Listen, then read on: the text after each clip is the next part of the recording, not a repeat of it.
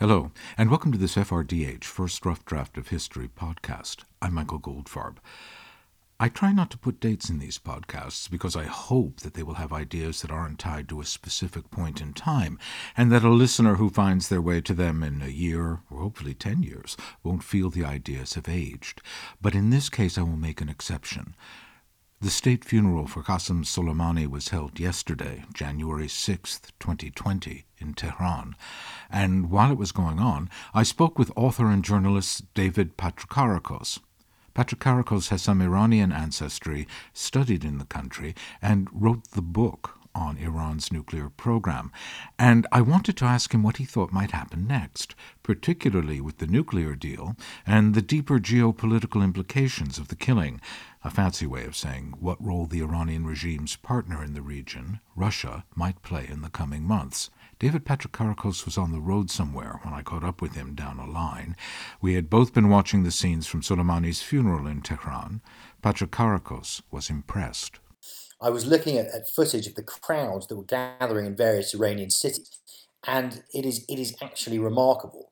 Now we have to understand there's people saying that you know this has been coerced or this is a regime Potemkin like crowds, and the fact is there are hundreds of thousands and actually in total probably millions of people out on the street, and you just can't coerce that um, because people don't come out onto the street in that degree of numbers unless someone is genuinely popular.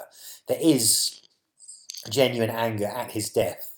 But it has provided a, a sort of rallying, solidifying, unifying point for the regime, one which they badly need.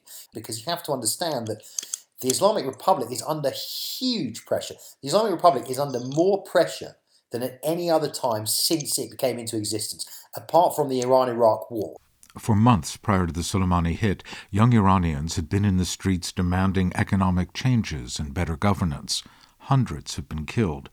The theocratic regime was under pressure. If the strategic goal of the Trump administration is the collapse of the regime, killing Soleimani has actually strengthened it. There's another way in which recent events have had an unintended effect. Iran will now step away from the JCPOA, the painstakingly negotiated agreement to stop Iran's pursuit of nuclear weapons, although, David Patrikarakos thinks, not entirely. Well, look, I mean, we have to understand that the, the, the problems with JCPOA did not begin with, with the, the strike on Soleimani. They began when, when Trump uh, abrogated it, when Trump essentially walked away from the US commitment to it. Now, this didn't destroy the deal. Remember that the deal was between Iran and the P5 plus one, the four Security Council powers plus Germany.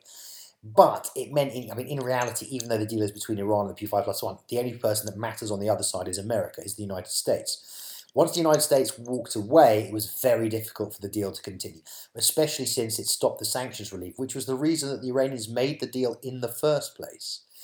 So the Europeans were desperately trying to keep it alive. And now, after the assassination of Soleimani, actually, what Iran has said, we have to be careful. What Iran has said is it's going to abandon all restrictions on enrichment, which were obviously at the center of the JCPOA. It hasn't said that it's walking away from the deal. It said it's going to restart them essentially. It hasn't said for the time being, but it's going to restart them. But it hasn't, you know, it's, it deliberately hasn't said we're, we're scrapping the deal, we're walking away for it. But for the moment, it's going to restart them.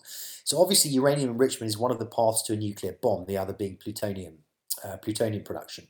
So what it's doing now is it's it's it's putting in place uh, processes that could see it get a nuclear bomb once again. So this is to be expected, given what happened. Uh, what Iran has done now, obviously, is it's. I mean, I, you know, the supreme leader Ali Khamenei has vowed revenge. So it's a very, very critical time, both in Iran and I'd say to a less degree in the United States. And we simply are not sure what will happen next. But what does happen is going to have regional and possibly global ramifications. One of the JCPOA signatories is Russia, which worked closely with Soleimani and Iran in propping up the Syrian regime of Bashar al Assad. Patrikarakos' most recent book, War in 140 Characters, came out of his field reporting on Russia's invasion of Ukraine in 2014. He knows Russia. So, what influence might Russian President Vladimir Putin have on the Iranian regime? Certainly, I think that Putin uses anything to his benefit. I think that anything that destabilizes the United States or knocks it off equilibrium is, is of a benefit to him. Uh, I mean, you know, he's sort of in slight competition with Iran in Syria. He basically wants the Iranians gone now to leave the Russians essentially in, in de facto control of their what has become their and Iran's client state.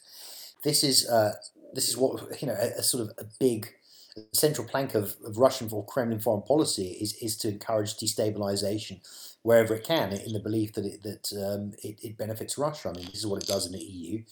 Uh, this is certainly what it does in the Middle East. And it's, you know, I was in Israel recently and it was quite, you know, quite remarkable to me how the Israelis were very keen not to, to upset the Russians because essentially they're the new players in the Middle East because the United States had, had, you know is withdrawing. I think that um, Russia is quite happy to see uh, the US get involved in, in, in a conflagration with Iran because it believes that anything that destabilizes the US is good for Russia. They're quite zero sum about these things. Look, I mean. Russia was a big, big, big, big player in Iran's nuclear program. It was building the Bushehr power reactor. It sells weapons to Iran. But there is a limit to how far Putin's influence stretches. Look, Iran doesn't have allies. You know, there's one thing Iran's never had is allies. I mean, he was, you know, Libya was an ally and Syria was an ally. Libya is done. Syria is done. Syria is, in fact, now uh, a suck on Iranian resources. Russia is, I mean, the only sort of ally, major ally that they have. Russia, yeah, Russia, Russia has a, a lot of influence in Iran, but you know, when the when the regime thinks that it's facing a struggle for survival, which with the internal thing, not so much Soleimani, but with the internal demonstrations, it will do pretty much whatever it, it, it feels it has to do to stay in power. This is the raison d'etre of the Islamic Republic, after all. So, what might come next? Will Iran shut down the Straits of Hormuz, through which much of the world's oil supplies travel? It's a very good question. I mean, the answer is I don't think so. Look, I, I think what's stopping Iran from blocking the Straits of Hormuz is not Russian permission, but world reaction. Plus, don't forget, if Iran if Iran blocks the Straits of Hormuz, its own stuff can't get out. So that really is going to DEFCON 5. Uh, and look, I think the way that Iran has to respond, Iran has to, you know, the Ayatollah has, you know, Khamenei has said, you know, we will, we will inflict a severe revenge. Everyone in Iran is saying that we're going to revenge, we're going to avenge Soleimani's death. Now, autocratic states, especially, cannot eh, cannot ever afford to lose face because once you lose face and your credibility is gone, your deterrence is gone, and then people can rise up against you. So Iran has backed itself into a position where it must act. So what Iran has to do is strike back in such a way that it appeases its population, it lives up to its rhetoric, but at the same time it doesn't enrage the United States, which is difficult because you just don't know what Donald Trump is going to do. You just don't. Uh, he is volatile, he's unpredictable, and he's whimsical and impulsive. So it's a very, very difficult time for Iran. Avenging Soleimani won't be so easy, although Iranian proxies throughout the Middle East and in Europe can hit soft targets. But World War III, from the Iranian point of view, is not on the table. My conversation with David Patrikarakos then took a surprising turn. This podcast is about history, but we speculated a bit about Iran's future. No regime, even one as domestically powerful as the Islamic Republic of Iran, lasts forever. It's one of the great tragedies of the modern of the modern age is what has happened to Iran. And you know, it is a very educated populace. Shiraz University is the MIT of the Middle East. When I was in Iran, you know, engineers were coming from, from Europe to study engineering there because of because of the huge dams they have and how advanced they are in engineering and science. Uh, it is an educated populace. It's an educated populace that's far more pro-Western than most Arab countries. That has satellite TV, um, that is yearning for more. So you know, I mean, once uh, the you know the people are unshackled by the regime, I think Iran is going to be a significant player. And look, it's geographically the organizing principle of the Middle East. It's between the Straits of Hormuz and the Caspian Sea. Look at the countries it borders. So you know, I think in the coming century, Iran, as opposed to the Islamic Republic, will play a significant role in the region. And that's all for the SFRDH podcast. My thanks to David Patrick Patrikarakos for taking time to speak with me. Once again, the name of his book is War in 140 Characters, and I recommend it. And this podcast isn't all Iran all the time.